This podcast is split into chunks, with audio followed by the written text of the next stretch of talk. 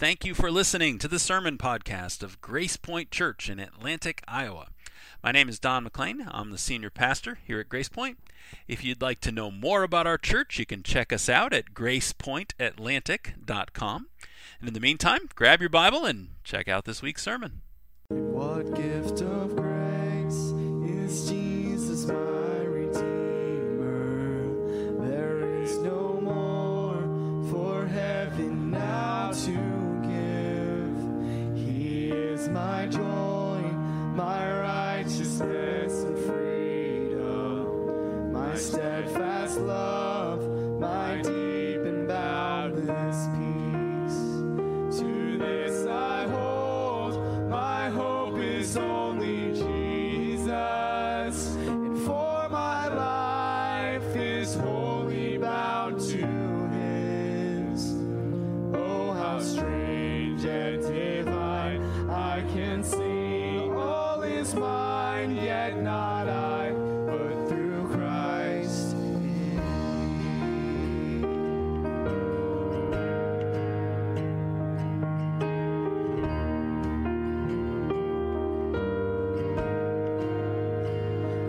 night is dark, but I am not forsaken, for by my side the Savior.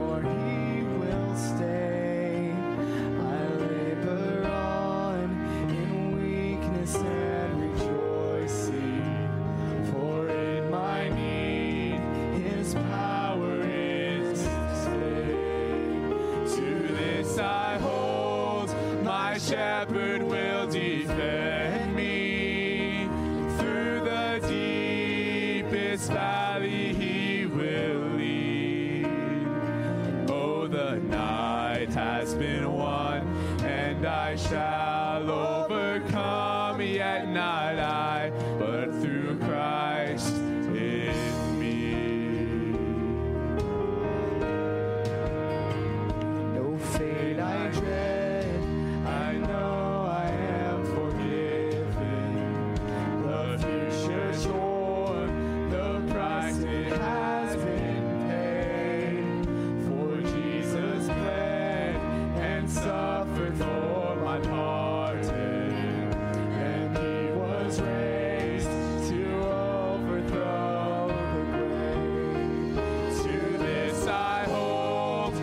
Sin has been defeated. Jesus now and ever is my plea. Oh, the chains are released. I can sing, I am free, yet not I, but through Christ in me.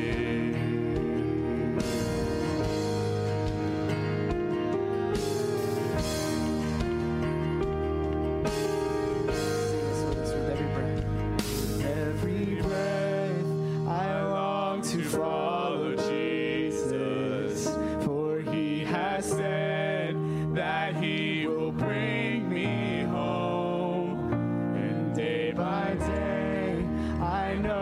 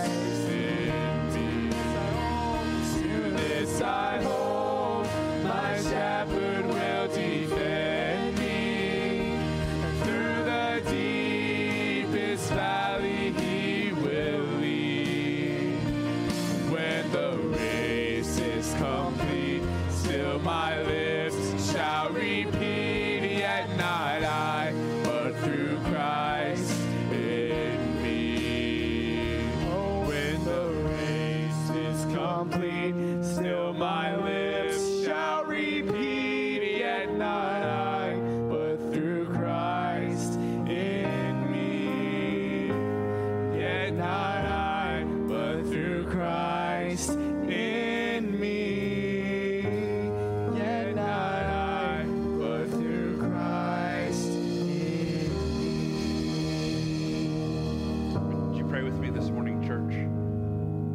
Lord, so many times we think that this life, this side of eternity, depends on us.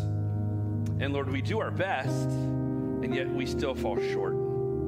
God, would you help us to see that, God, you've supplied everything we need. That what Paul was saying, yet not I, but through Christ in me.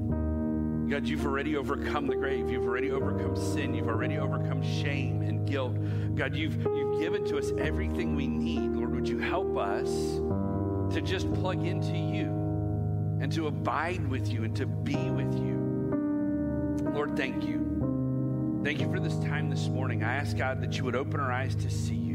God, would you open our ears to hear from you? Would you open our minds, God, to begin to understand you in a new way? But God, most importantly, I ask, God, that you would open up our hearts. God, you would open up our hearts that we might experience you this morning and not leave here the same way we came in. That, God, we might leave with a renewed hope, with a renewed passion, with a renewed um, fervor for your kingdom and for your name's sake. God, if there's anyone here this morning, Lord, who came into this place and they don't know you, Lord, I pray that you would begin to draw their heart, continue to draw their heart to you. Lord, thank you for this morning. Thank you for this time. We ask that you would bless it and, and teach us. In your name we pray. And all God's people said, amen. Amen. You may be seated. If you're here and you're like, you know, I, I don't have one of these conference books. I'm seeing people carry them around. Our team members will come out, and uh, this is a great way to take notes this morning. Um, if you need one, just kind of put your hand up. They'll be happy to give you one as we prepare for this next piece. This idea of obedience, we've been talking about it all week. This idea of saying, God, you know what? I, I want what you want. Yes, Lord, whatever that is. Um, and so to, this morning, we're going to continue into this idea. We we started um, last week looking in Isaiah chapter six at this, at this beautiful story of revival. And what does this look like for us as believers today?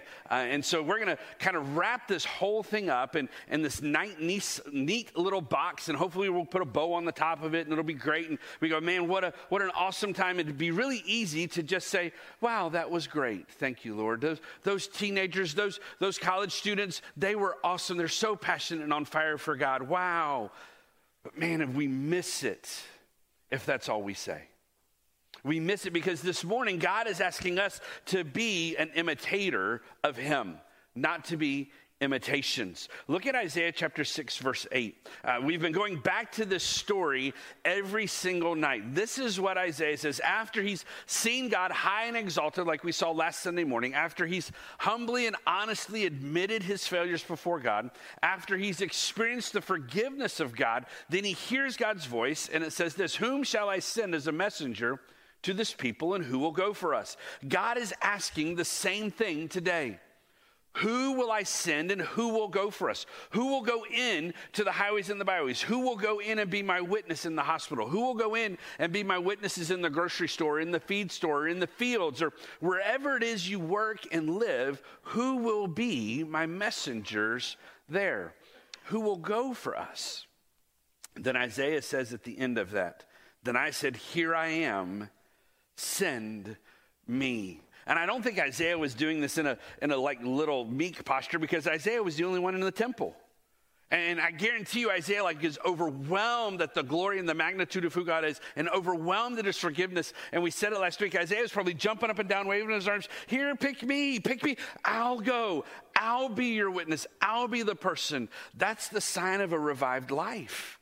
A life that just says, God, I'll do whatever you want. I'll be your man. I'll be your woman. Whatever, whenever, wherever, I'll be the one that goes for you.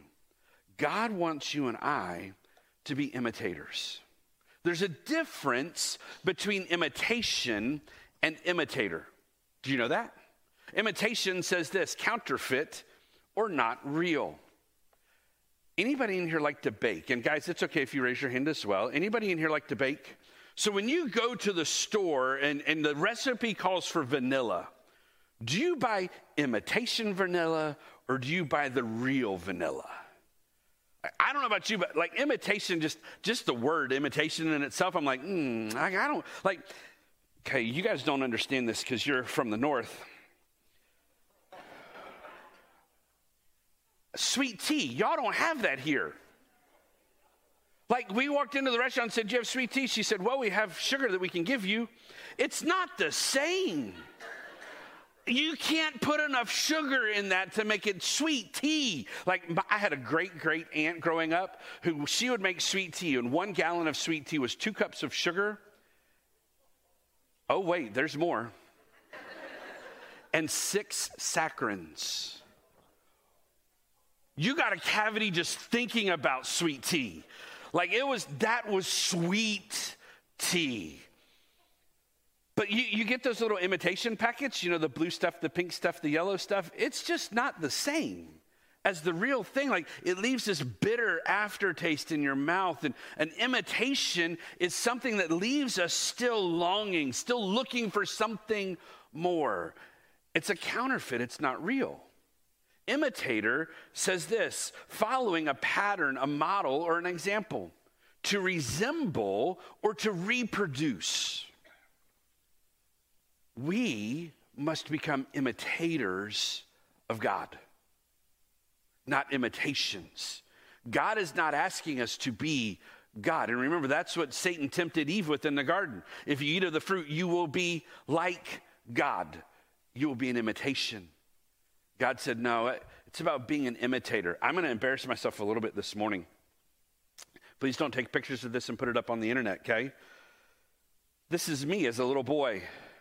I know all of you are like, oh, you're so cute. What happened? I grew up. This is my dad. Um, I was probably three in this picture, would, which would put my dad at about twenty. Uh, do the math, you'll realize again, uh, I think I've shared this, my parents um, conceived me outside of wedlock as seniors in high school. And they got married, and they've been together. Uh, this year will be forty-eight years in marriage. It's not been easy. It's been hard for them. But growing up, my hero was my dad. In this picture, you can see I'm wearing like the exact same suit as my dad. Like I, like I've got the, the the vest on. You can see, you can tell the era that it's the seventies. You know, the really nice wide collars. Like, I wanted to be like my dad. I looked up to him, not just because he was taller than me, but I looked up to him. Now he looks up to me because I'm taller than he is. I was his mini me. You know, to this day, I still hold my dad up as my hero. Why? Um, was he perfect? No. Did he have it all together? No. Did he never discipline me out of anger? No. But he was my dad. Here's a, a picture of me at my wedding with my dad. And then that's us probably two years ago. If you look at us, you're like, wow, you guys look like brothers. Yeah, I'm the blonde version of my dad. Um, when my dad's work would call, you know, I'd answer the phone and they would just start right in, hey, Sonny, and just start like blasting in everything they're going. And I'm like, stop. This is his son, Ryan. They're like, oh my gosh, you sound so much like your dad. Very thankful they didn't say, oh my gosh, you sound so much like your mom. Like, I'm, I'm grateful for that thing. I'm grateful that people would be like, wow, you look like your dad. You think like you're like your, your dad. Yeah. I loved my dad and I still do. Here's why I love him. Here's why I want to imitate him, simply because he's my dad. He loves Jesus. He's real. He's hardworking. He's loving. He's broken. He's messed up. But he's quick to ask for forgiveness. Ephesians chapter five, verse one says this. This is Paul writing to the church at Ephesus, to the Christians there. He says, imitate God, therefore, in everything you do, because you are his dear children. Man, I, I look at this and I go, wow, yeah, I, I can I can see that lived out in my own life as to why I wanted to imitate my dad was because guess what? I was his dear child. I, I remember he'd go off to work and I'd go into his closet and grab his big shoes and I'd grab his tie and do my best to put it on and I'd, I'd get his coat and it just, it wouldn't fit. And, but I would walk around the house and pretend to be like my dad. And you know what? That's what God wants us to do. To pretend to be like our dad. The perfect father. Imitate God, therefore, in some of the things that you do. Imitate God, therefore, only on Sundays. I don't, I just want to put this out there for you. Um, how many of you go out to eat lunch after church on Sunday? Okay, those of you who do, fantastic. Can I tell you that as a waiter, as a previous waiter, Sundays were the days we hated the most? The worst tips, the worst customers, because they moaned and complained and groaned about everything, and yet where had most of them just come from? Church. Imitate God when you're only in the church building. No, we're to imitate God in everything we do, in every conversation, in every place, in every moment, in every time, in every relationship.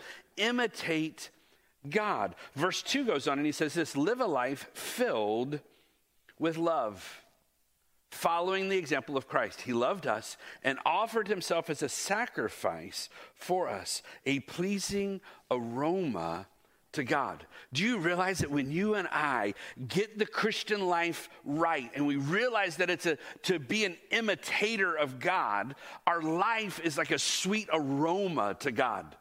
Because everything we think, everything we do, everything we say, everywhere we go, it becomes this offering to God that, God, my life is yours. Paul encouraged us to be imitators of God. But not only that, do you realize that Jesus lived a life in such a way to show us how even he was an imitator of the Father? You're like, wait a minute, I thought Jesus was God. He is God. He is all God, but look at what he says in John five nineteen. Jesus explained, I tell you the truth, the Son can do nothing by himself. He does only what he sees the Father doing. Whatever the Father does, the Son also does. Jesus came to live this life to show us what it means to be an imitator, what it means to imitate God, that we're constantly looking to him to say, God, what are you doing? Where are you at work? What are you about? What are you saying? May I say and do and be those things. We are not to be imitations, but we are to be imitators. How? How? How do we imitate God? Well, Paul clearly points it out, and he says this, believe you are dearly loved. Believe that you're dearly loved. It must start from this aspect of knowing that you're loved by God the Father and that you're his child. Ephesians five one says, imitate God in everything you do because you are his dear children. And we are loved by God. Question, do you believe it?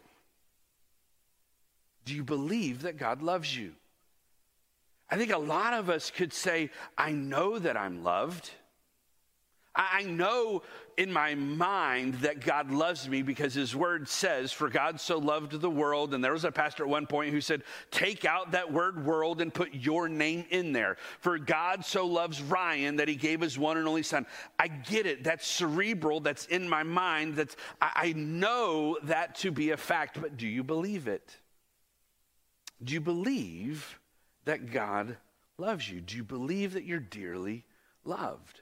Because once you believe it, we've said this all week long, once you believe that you're loved, it will change how you behave. It will change the way you think and the way you act and the way you move. It will change who you are because what we believe will determine how we behave.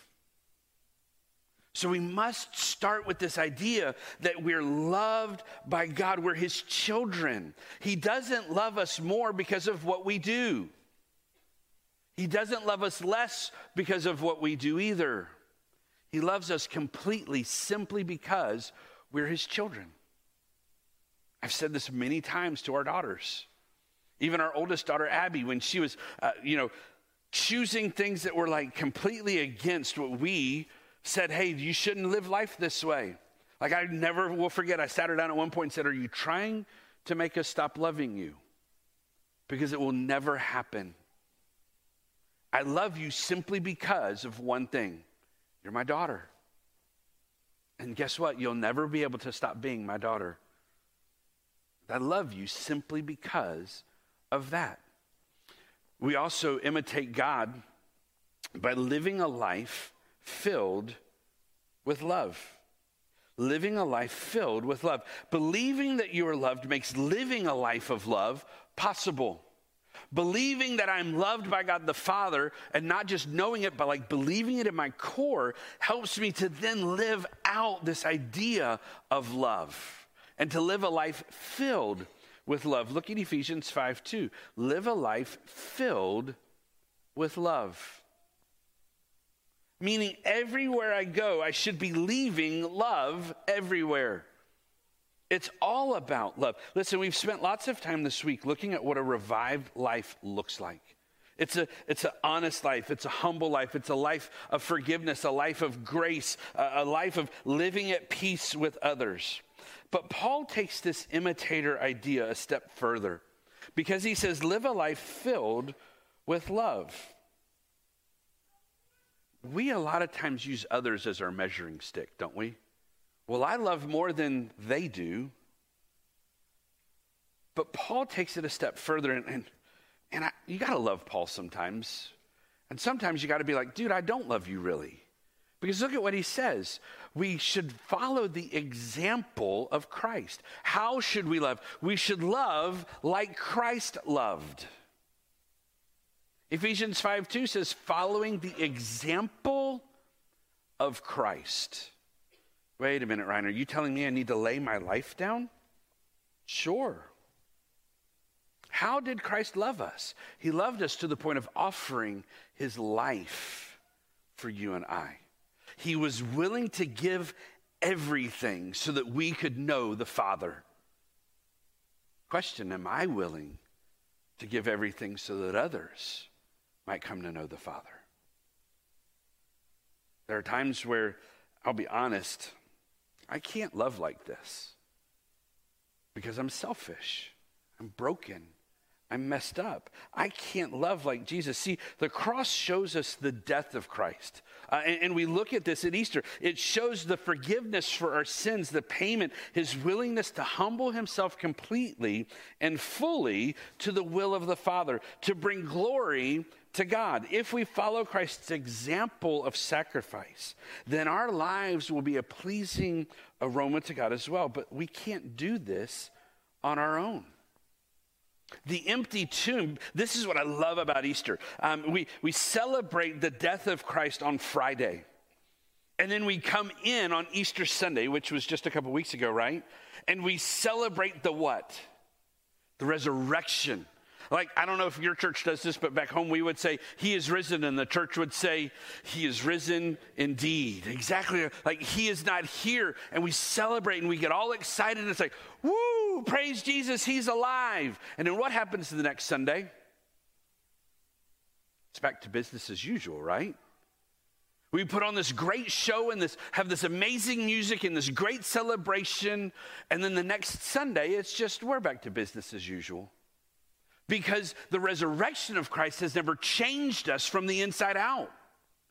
We thank God for the cross and for salvation, but we miss the empty tomb in its true reality and what it offers to us as believers. Because the empty tomb offers to us the power to live. The power of life. Look at Ephesians one nineteen and twenty. Paul writes to the church in Ephesus, and he says, I also pray that you will understand the incredible greatness of God's power for us who believe. If I believe that God is who he says he is, and I've put my faith and trust in him for my salvation, Paul is saying, listen, it's more than just that. I pray that you'll believe in the great power for us who believe. God has given to you and I this amazing power. It's kind of like if I were to take a lamp and put it up here on the stage and like turn out all the lights, and if we could get it like pitch black, like you couldn't see your hand in front of your face, and then I were to reach over and turn that lamp on and just sit there and keep clicking it and wonder, why is the light not coming on? I've missed something, haven't I? I didn't plug it in. Like, for the lamp to do what the lamp was created to do, we must plug it into the power source of the outlet. For the Christian to live the Christian life, we must get plugged into the power source. And the power source is God and his great power for us. Look at what he goes on to say in verses twenty The same mighty power that raised Christ from the dead and seated him in the place of honor, high and lifted up in God's right hand in the heavenly realms. What is? This is the same power that God has given to us as believers. Look at it, verse nineteen. I pray that you will understand the greatness of God's power for us who believe. This is the same mighty power that raised Christ from the dead, that spoke to a dead body and said, wake up, that spoke to a large rock that took several humans to move in place and said, get out of the way.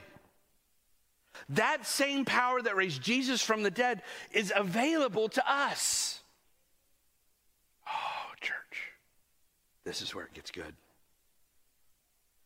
This is where, if we could truly begin to grasp this, the resurrection of Christ should be more than just a celebration on Easter. It should be a celebration every Sunday. You realize that's why we changed worship to Sundays, right? So that every week we would remember the resurrection. Because the resurrection should impassion. It should affect and electrify. It should elevate and empower. It should encircle, energize, engage, and enhance. It should enlarge, enlighten, enslave, and ensnare. It should entangle, enthrall, entreat, equip. It should erupt and establish. It should evoke and excite. It should exhilarate and expand. It should explode in our lives. Yet many times, it barely inspires us. Read the stories in the book of Acts of the first century church. Have you ever read those stories and go, God, why don't you do those things today? What's changed between the book of Acts and the book of today? Me. Because God is still the same yesterday and today and forever.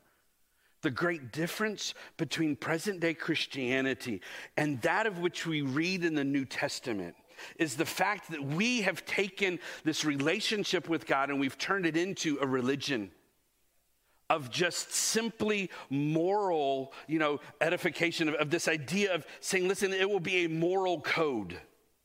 If I will just live my life this way, if I will just do these things, then we'll be okay.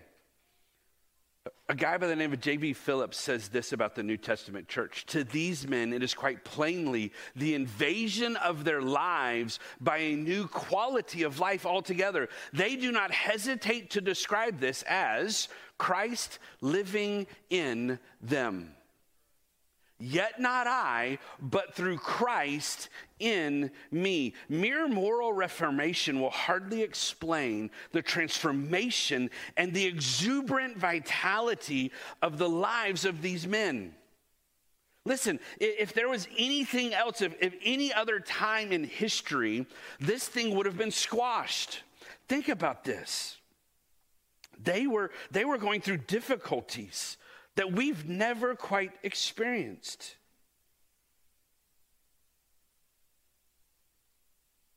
It's heartening to remember that this faith that we hold to took root and it flourished in conditions of persecution, in the face of death. Just to simply say, I am a follower of the way, in Nero's day, would get you to become a street lamp, because he would take believers and use them to light the paths of the street. And yet in that, the gospel flourished. These early Christians were on fire with the conviction that they had become, through Christ, literal sons of God. They were the pioneers of a new humanity, founders of a new kingdom. J B Phillips goes on to say this, they will speak to us across the centuries. Perhaps if we believed what they believed, we might achieve what they achieved. And I, I would love to be a part of, of a movement and, and of a church where we see the things of the New Testament church happen. Here's the question. What you believe, again, will determine what you behave. How you behave. So what is it you believe about God? If you believe in a little God, guess what? He can't do anything. But I believe in a big God, seated high on a throne, and the train of his robe filled the temple with the glory of God. And the whole earth is full of his glory. We must believe some things. The resurrection of Christ offers to us the same power that the early church experienced. The early church saw thousands added to their number. Listen to this in Acts two forty-one. Those who believed what Peter said were baptized and added to the church that day about three thousand in all. Hello, church. What would you do if Pastor Don gave an invitation and three thousand people walked forward to say, listen, I trust God today. Can I be baptized right now? Like, could you imagine that baptismal service next Sunday? I mean, he'd look like a prune by the time he was done. I mean, like, his wrinkles would have wrinkles. Andrew would have to step in. The elders would have to step in. I mean, like, that's a lot of baptizing. I baptize you in the name of the Father, Son, and the Holy Spirit. Buried with him in baptism, raised to walk in newness of life. It goes on to say in, in Acts four four, but many of the people who heard their message believed it. So the number of men who believed now totaled about five thousand. And we're excited when one person comes to Christ. Acts two forty-seven, all the while praising God and enjoying the goodwill of all people. And each day the Lord added to their fellowship those who were being saved. They had this concept correct. They had this belief right that it, for me to live a life of love is not just moral behavior and modification to say it must be this way. It is this idea that Christ lives in me. The same Christ that died for me is alive in me. We must begin to believe some things. Like the New Testament church, we must believe. So I've been working on um, a little magic trick just because I used to be a youth pastor and it's kind of cool to think of things. And so I've been watching YouTube channels or, and people do this stuff where, you know, they kind of like hold up this thing like this and they'll shake it some and then they throw it up. And when they drop it, they've changed their clothes. So I've um, been working on this. Um, I,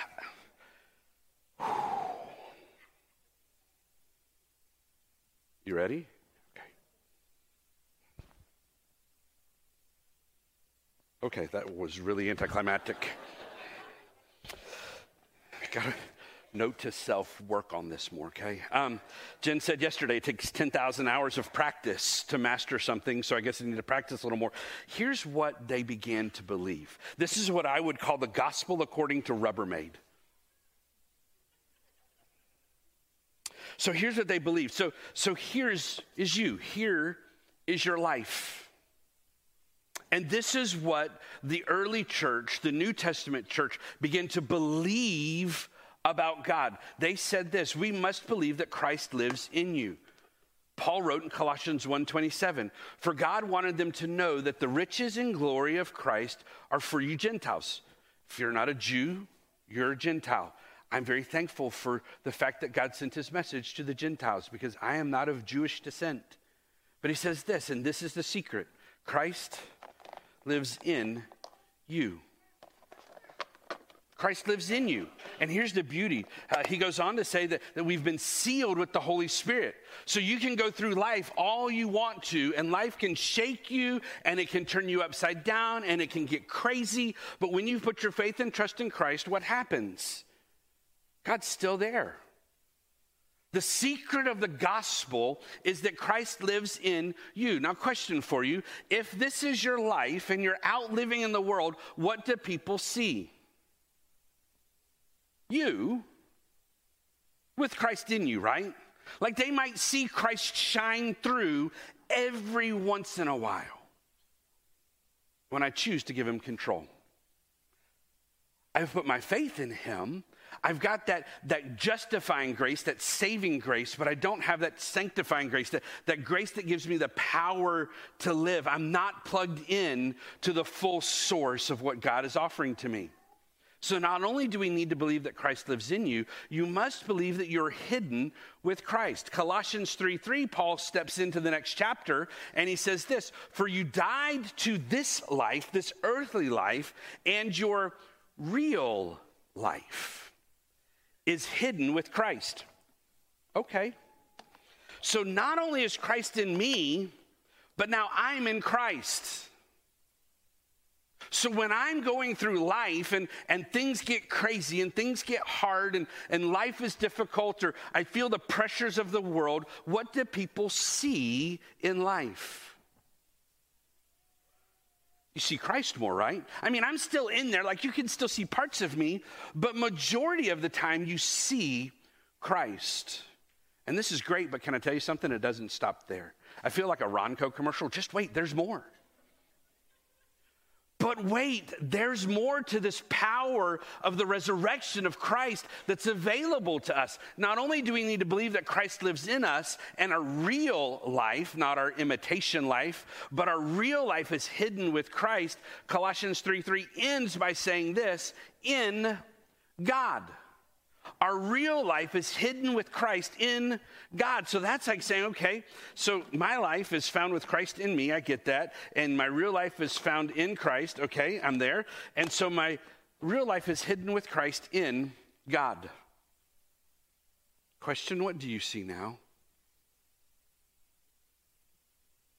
Do you see you? I mean, you, you can maybe, possibly, like it's in there somewhere. I see glimpses of a letter maybe every once in a while, but I see a whole lot of God. I see a whole lot of Christ. I see a whole lot of the Father. This is what it looks like to be an imitator of God. This is what God has offered to you and I this morning to say, listen, church, it's not just about moral behavior. It's not about behavior modification.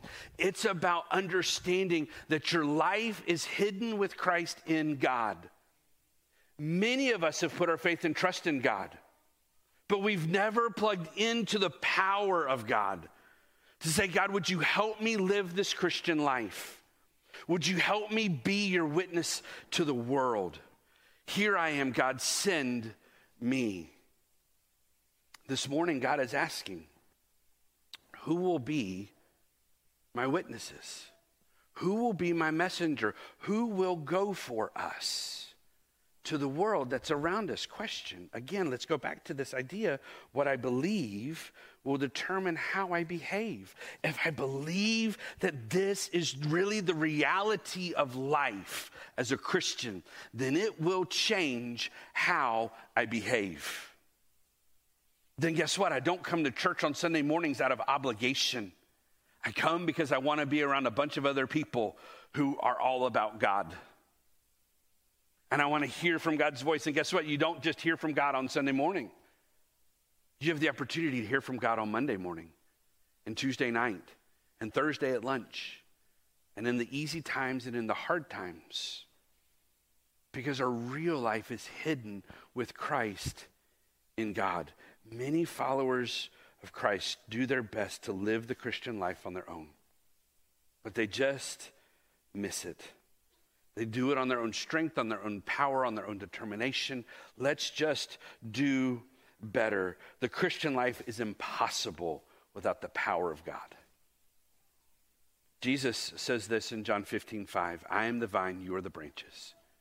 Whoever abides in me and I in him. Hello, Jesus was already talking about this idea of the life of a Christian is found in Christ, in Christ in us. He it is that bears much fruit. Apart from me, you can do nothing. And so how do we do this? We must abide. I broke abide out five steps for you real quick. Abide. One, adore Christ more today than yesterday. Adore Christ more today than I did yesterday, and strive to adore him more tomorrow than you do today. Adore means this idea of adoration, this idea of love and affection, of esteem, of value, of awe. James four eight says, draw near to God, and he will draw near to you.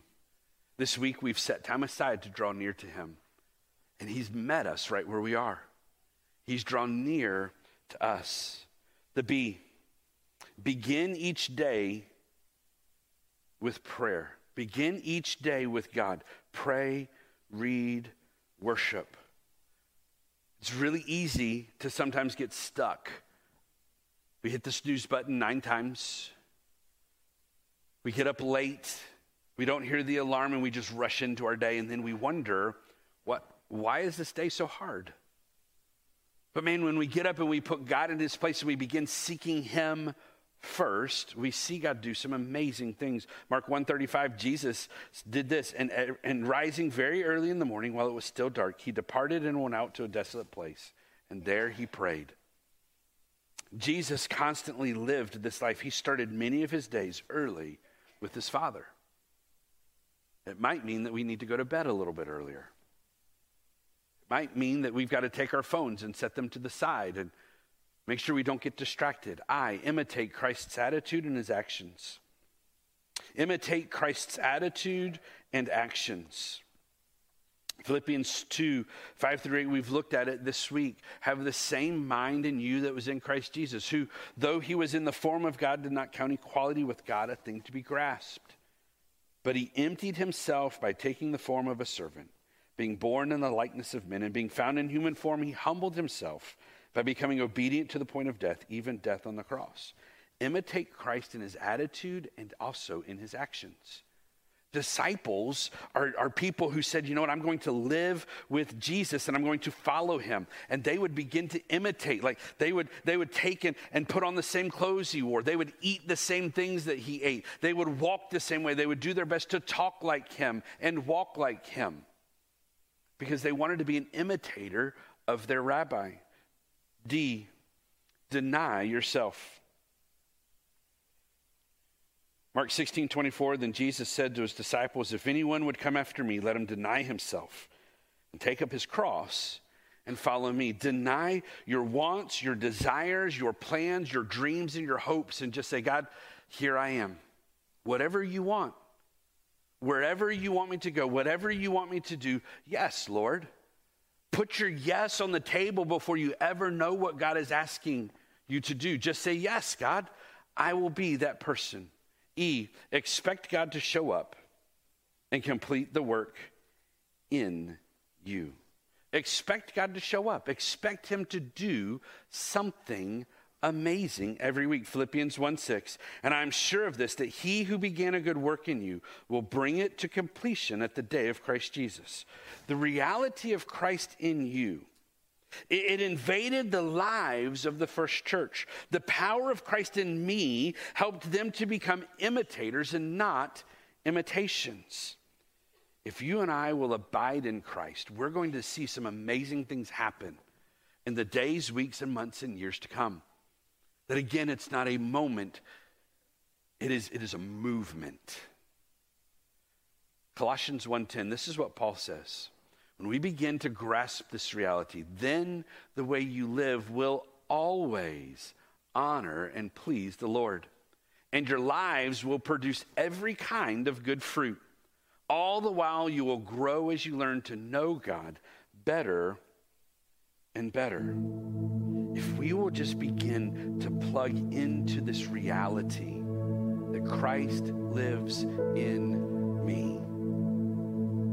This morning, you might be sitting here and you know, you, you might have come to church all your life. You might have grown up in church, but you've never put your faith and trust in God. You've never got that first step of Christ living in us or in you because you've never asked him to forgive you of your sins. Maybe this morning that's you. Maybe you're saying, you know what? I, I need to trust Jesus this morning. I'm going to ask Andrew if he'd come down front, and I'll be here as well. If you just, if you want to come down and say, listen, I, I need Jesus in my life. We're here for you. Maybe you've been a Christian all your life. Maybe you've grown up in church all your life, but this idea of Christ living in you hasn't invaded your life.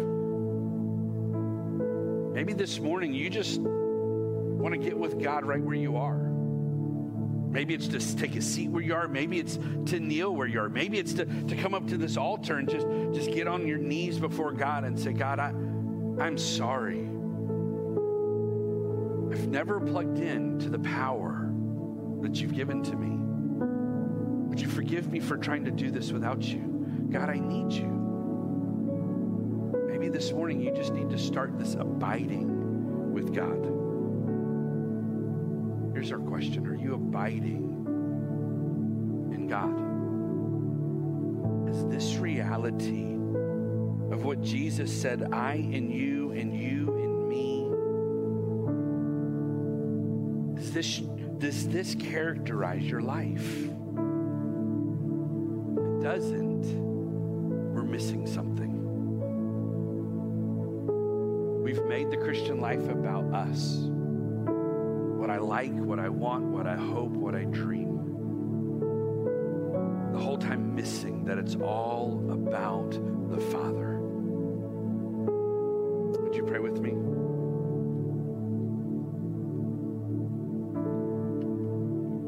Lord, we come before you in this moment.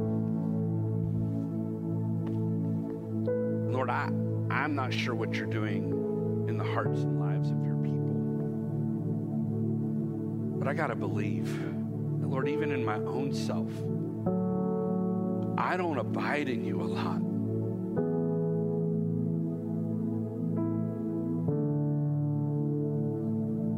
I do so much on my own strength and just sheer willpower. I still fall short. I still mess up. I still need.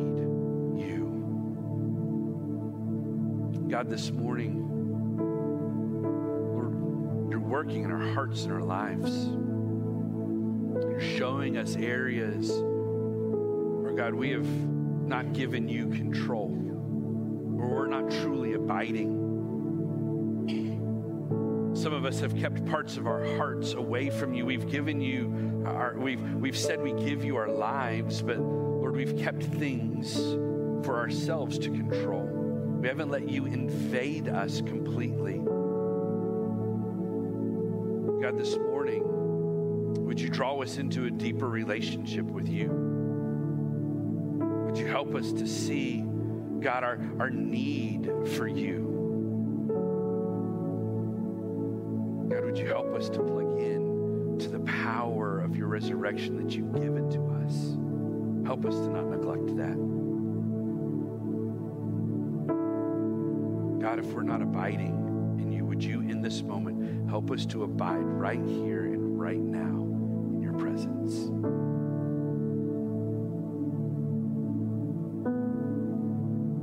Lord, we love you. And we thank you. For it's in your name we pray. Amen. You stand, we're going to sing a song of, of invitation is what we call it, but it's just a time for us to respond to God. If God this morning is doing something in your life and you would like somebody to pray with you, I, I want you to know we stand here ready to pray. But if there's somebody next to you and you're just like, man, would you go pray with me? God's working. Would you come and just respond as however God is asking you to respond this morning as we sing?